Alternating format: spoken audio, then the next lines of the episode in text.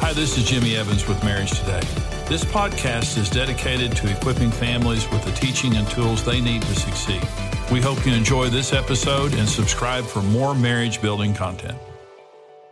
As a young boy, I was, I was taller than my second grade teacher. And that might sound good, but it wasn't good. I was, I was really, really, really tall. And I had a, a my tooth knocked out, and I had a cap on there. My brothers, Damon and Lucifer, uh, they, they called me Bucky the Silver Tooth Beaver. And I had several things that happened to me when I was a young boy that scarred me, you know. And I never had a problem with girls, never had a problem with anybody. But internally, I felt like a freak. There was just a message inside of me that happened to me when I was about maybe second or third grade. But internally, there was something inside of me. I always thought of myself as a freak.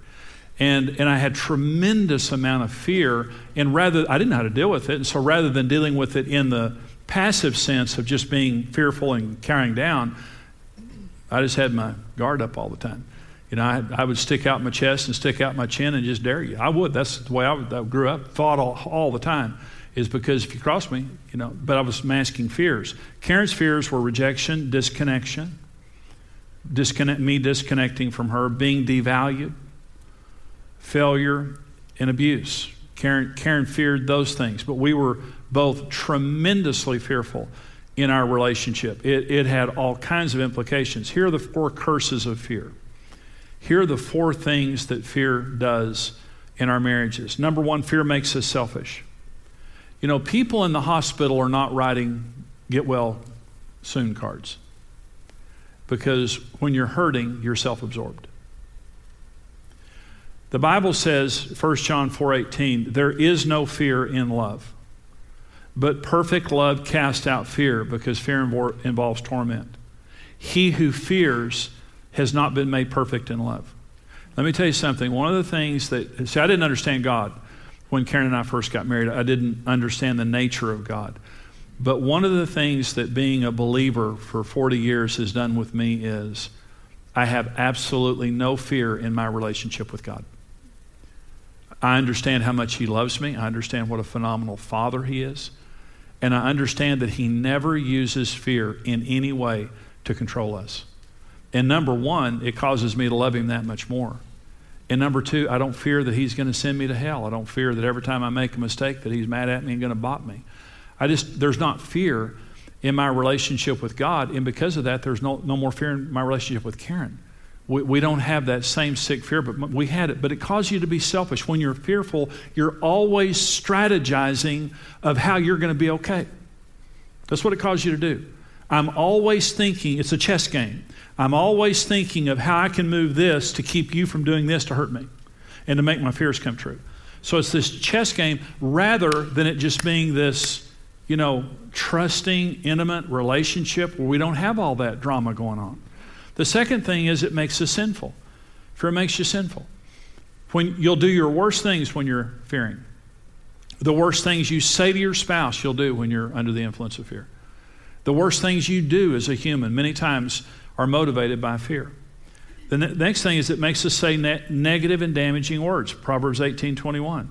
Death and life are in the power of the tongue, and those who love it will eat its fruit. And you'll notice now a lot of times when you're in an argument, and I'll tell you a story in just a minute that, that, will help you to, uh, to understand some things. But when you're, you're in an argument with your spouse, you'll notice sometimes when you say the worst things, what you're feeling is fear. They're, they're doing or saying something that's touching something in your life. You feel fearful and you begin to say things and do things that are inappropriate and very hurtful. Number four, fear makes us stupid.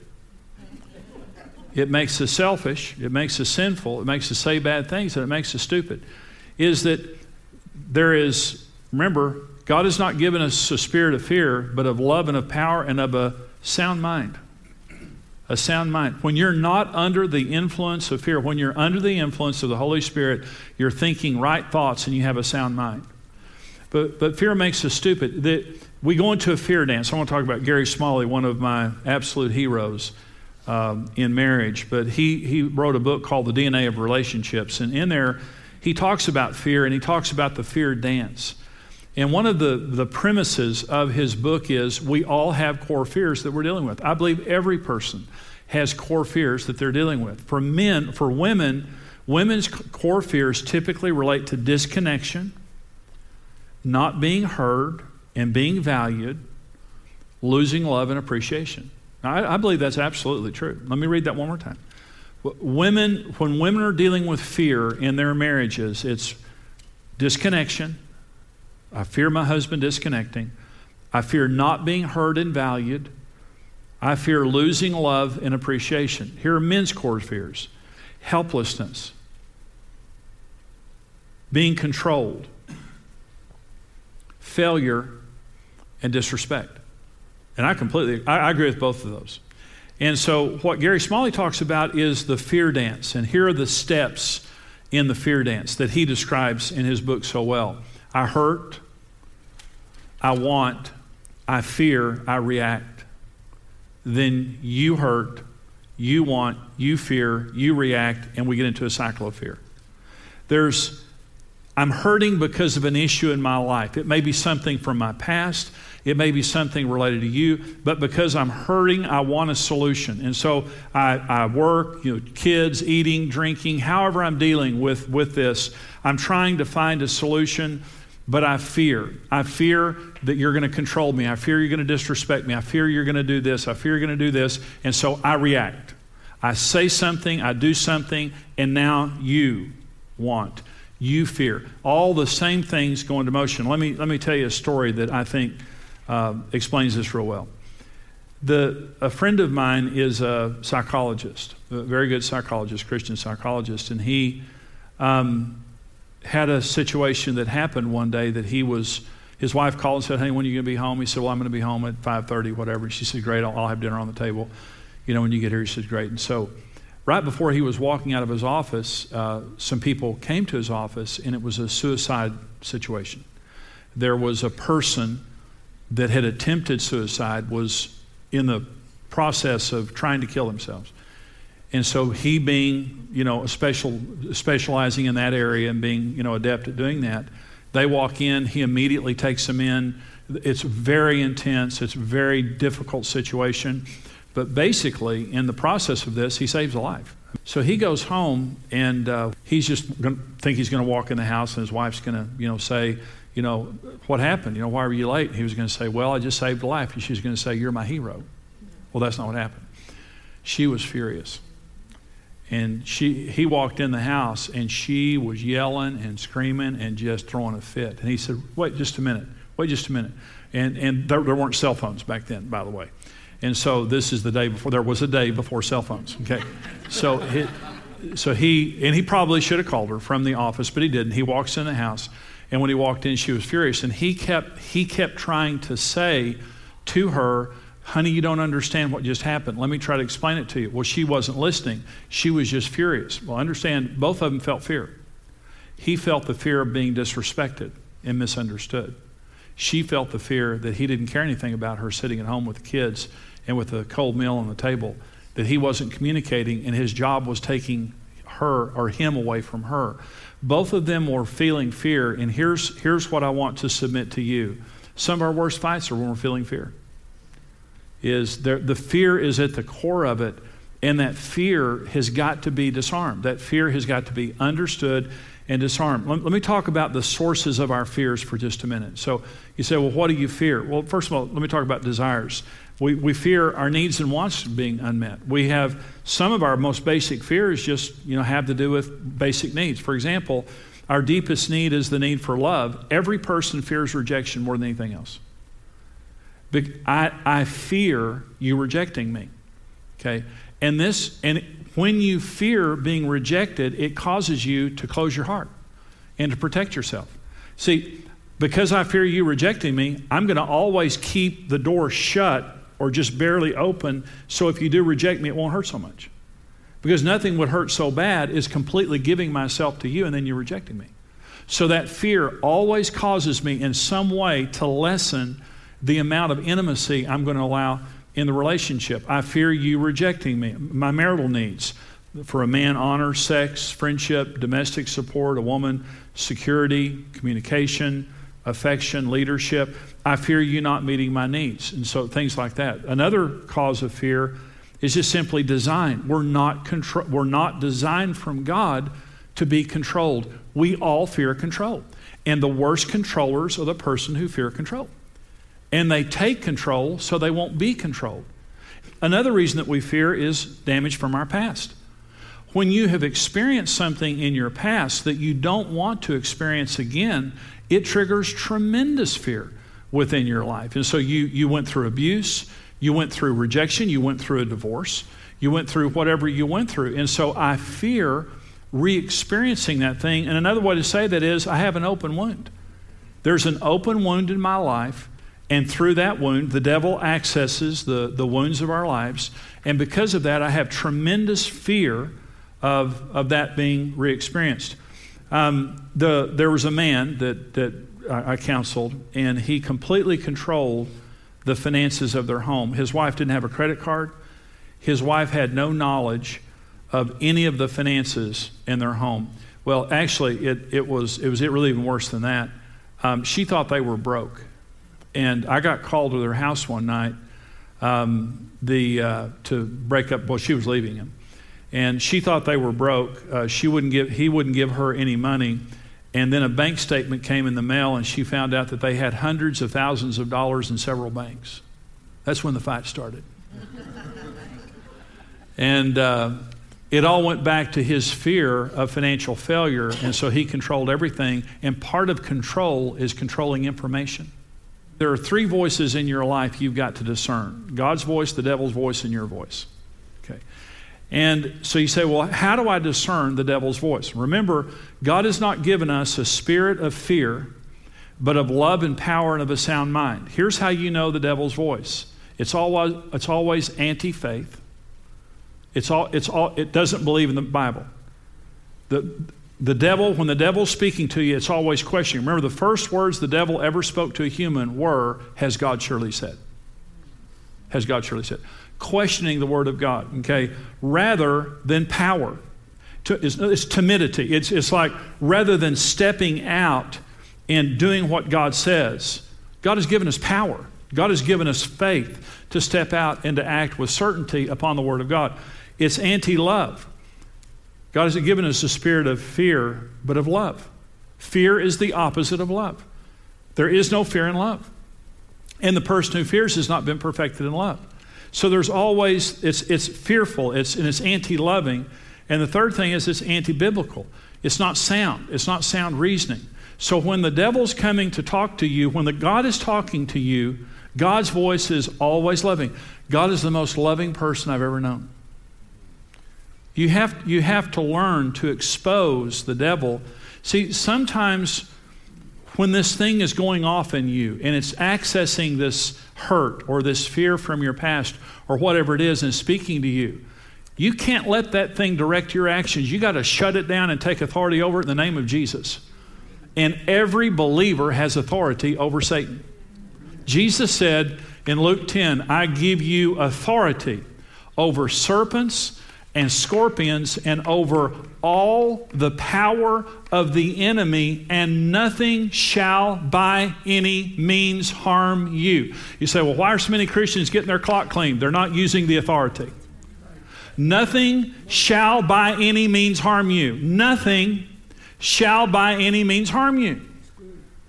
We have authority over the devil. When the devil, when a spirit of fear comes through that hurt, comes through that wound, comes through that sin, comes through that failure, comes through that person, we have got to learn to discern our thoughts to uncover the devil and to take that thought captive.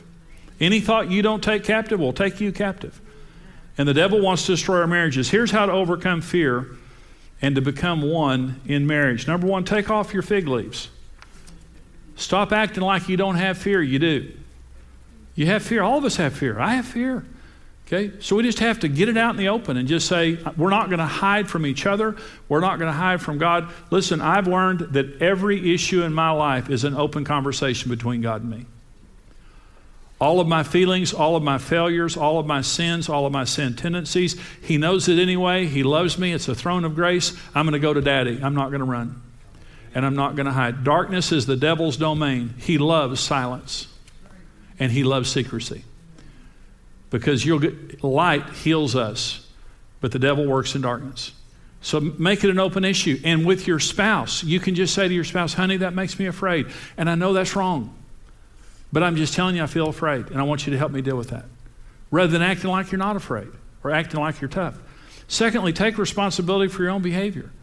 Remember what Adam did when God confronted Adam. He said, I was afraid because I was naked. And then he said, It's her fault.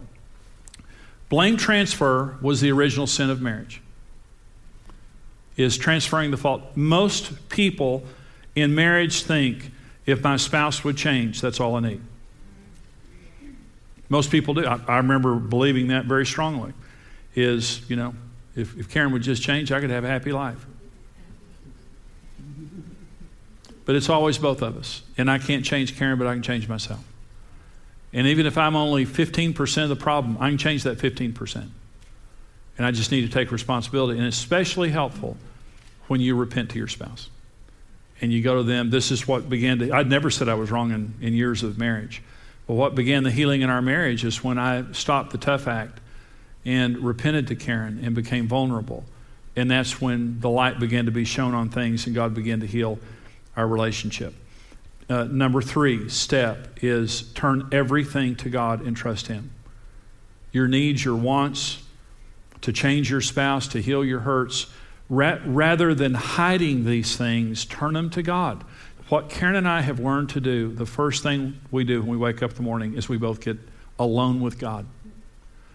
And when I get alone with God, I take my fears to God. I take my hurts to God. I take my wants to God. And if there's an issue in my marriage, I ask the Lord to change Karen, not me. Because if there's something wrong with Karen, God can fix her from the inside, and I don't have to manipulate her and dominate her. But you know, a lot of times when I'm asking for the Lord to change Karen, it's actually me that needs change. But God always knows who needs to change. And so trust in God. Do not let God, God has not given us a spirit of fear, but of love and of power and a sound mind. When you go to God and you trust in God, He'll fill you with love, He'll fill you with power, He'll fill you with a sound mind, and it'll make a different spouse out of you. And when both of you are doing it, fear dies. Fear dies. And here's the, here's the last thing treat fear as an enemy and don't let it control you. Expect it. Expect fear. Expect it. Inspect it. When fear comes into your life, don't, normal, don't normalize it. Don't, don't host it. See, there's nothing wrong with the bird landing on your roof. Just don't build a nest for it. You're going to feel fear. I'm going to feel fear. There's, that's nothing wrong with that. I'm not going to let it build a nest in my heart. I'm not going to let it control my behavior. So I expect fear to try to attack me. And then I'm going to inspect it. And every time fear comes in, if it doesn't agree with God's word and God's will, it's gone. I'm taking authority over it. I reject it. That's the third thing. I reject it. I have authority over it. It is a spirit, and I can come against it. And if there are wounds or hurts or failure in my life that it's accessing through, I'm going to turn that to God or I'll go get counseling. I'll go get help somewhere else to help to heal these things. But the bottom line is this when Karen and I uh, got married, we were full of fear. We're not full of fear anymore. Karen believed that God hated her. Karen believed she couldn't get saved. Karen has a very, very intimate relationship with the Lord. She has no fear of me. She has no fear of God. She, she's just a peaceful person. So am I. So does that mean we never have fear? No, we still have fears. But we understand it. We, we reject it. We take authority over it rather than letting it nest in our marriage and separate us as, as people. All of us have fears. And most of us, when we get, you know, when you're growing up and things happen to you, you don't know how to deal with that stuff. And the devil's so evil, he will attack a little child and just fill you full of fear. Hey there, we are Dave and Ashley Willis with Marriage Today, and today we're going to talk about a really important issue, and that's fear. We need to talk about how does fear affect how we respond to our spouse? It's such a great question. In fact, we've got some questions from viewers today, and thank you, by the way, for taking the time to send in questions on email, on Facebook. We read all of these, and a few have been picked out today to talk about on air, and these are some good ones. I come from a family with broken marriages and divorce. I desire to marry, but am afraid because I know the pain marriage causes.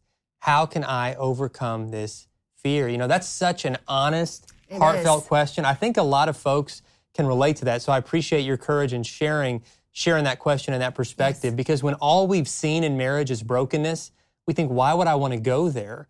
Um, and that's why those of us who are married, one of the best gifts you can give your children is modeling a healthy marriage that makes them excited to be married instead of instead of afraid of marriage. But right. if you never had that example, especially if you're a single person, you're thinking, I just don't know if I want if I want to go there. How can we overcome that fear? You know, that is a big one. I think first and foremost, counseling is a really important aspect of this. Sure. I think sometimes, you know, if we've had something traumatic through our childhood, like maybe we did witness our parents fighting all throughout our childhood and they ultimately divorced, there's a lot to process there and a lot yeah. to unpack. So I think it's really healthy to go and, and talk through this with a Christian counselor. You know, I have a dear friend of mine uh, who shared with me that she really, in the beginning of her marriage, was really kind of punishing her husband for the things that her father did to her mother that she saw growing up.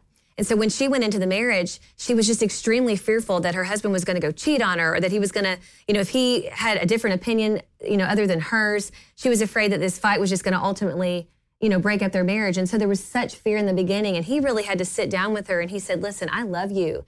I am not your dad. You know, please don't treat me like I'm your dad and that I'm going to do the same thing that he did to your mother. Yeah. This is our marriage. You know, God brought the two of us together and he has something beautiful for us. And I think sometimes we just need to hear that, that we, you know, we are affected by how we are raised, but we don't necessarily have to follow the same path. We have a choice here. We have a God who has, you know, wonderful things for our family, and we really need to cling to that.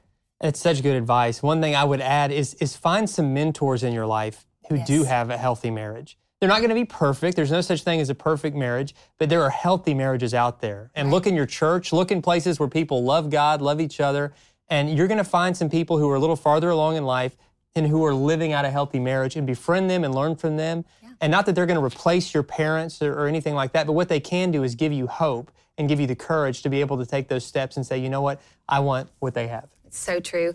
We're going to get to another question. It says, I try to be the leader in my family, but my wife is more dominant than I am. I constantly feel like a failure because she takes control of things. I'm afraid of living in her shadow for the rest of our marriage. What can I do? That's a great question. Man, this is great. Yeah, and you know, this is hard. something that Jimmy Evans talks about a lot, who's been such a mentor to, to us and to really yes. to, to, all of us. Um, that so many times when there's a dominant spouse in a marriage that it just creates this really damaging um, mm-hmm. culture or climate within the home. Uh, and, and sometimes it's the husband that has that dominant personality sometimes it's the wife. But that dominance it really comes from uh, usually from an insecurity or a, or a pride issue within that dominant spouse. Now you as the husband writing this question this is not because of something that you've done wrong that she is exerting this dominance this is actually kind of a sin issue within her. And so you need to you need to pray for her, but I would say you also need to lovingly um, lovingly serve and lead in this situation by establishing some healthy boundaries and say, because I love you, I can't allow you to, to be a bully in this situation. Right. There are a lot of resources specific to situations like this. I think maybe one of the best is a book called Boundaries by mm-hmm. doctors John Townsend and Henry Cloud um, that can show you how to preserve that relationship while at the same time saying this this, this behavior is not okay. Mm-hmm. And I want to serve and I want to lead and I want to love you, but I want to love you in a healthy way. And that, that means neither one of us can be a bully in this relationship. So good, sweetie. You know, we, we could talk about this all day oh, long. yeah, there's so much to say about Please it. Please check out our resources at marriagetoday.com and join this conversation. We'll see you next time. Bye bye. We hope you've enjoyed today's podcast, and we want to let you know about another marriage podcast with Dave and Ashley Willis called Naked Marriage where they talk about real and raw marriage topics like sex, communication, openness, and more in a fun, lighthearted atmosphere. Search for Naked Marriage with Dave and Ashley Willis in iTunes and start listening today.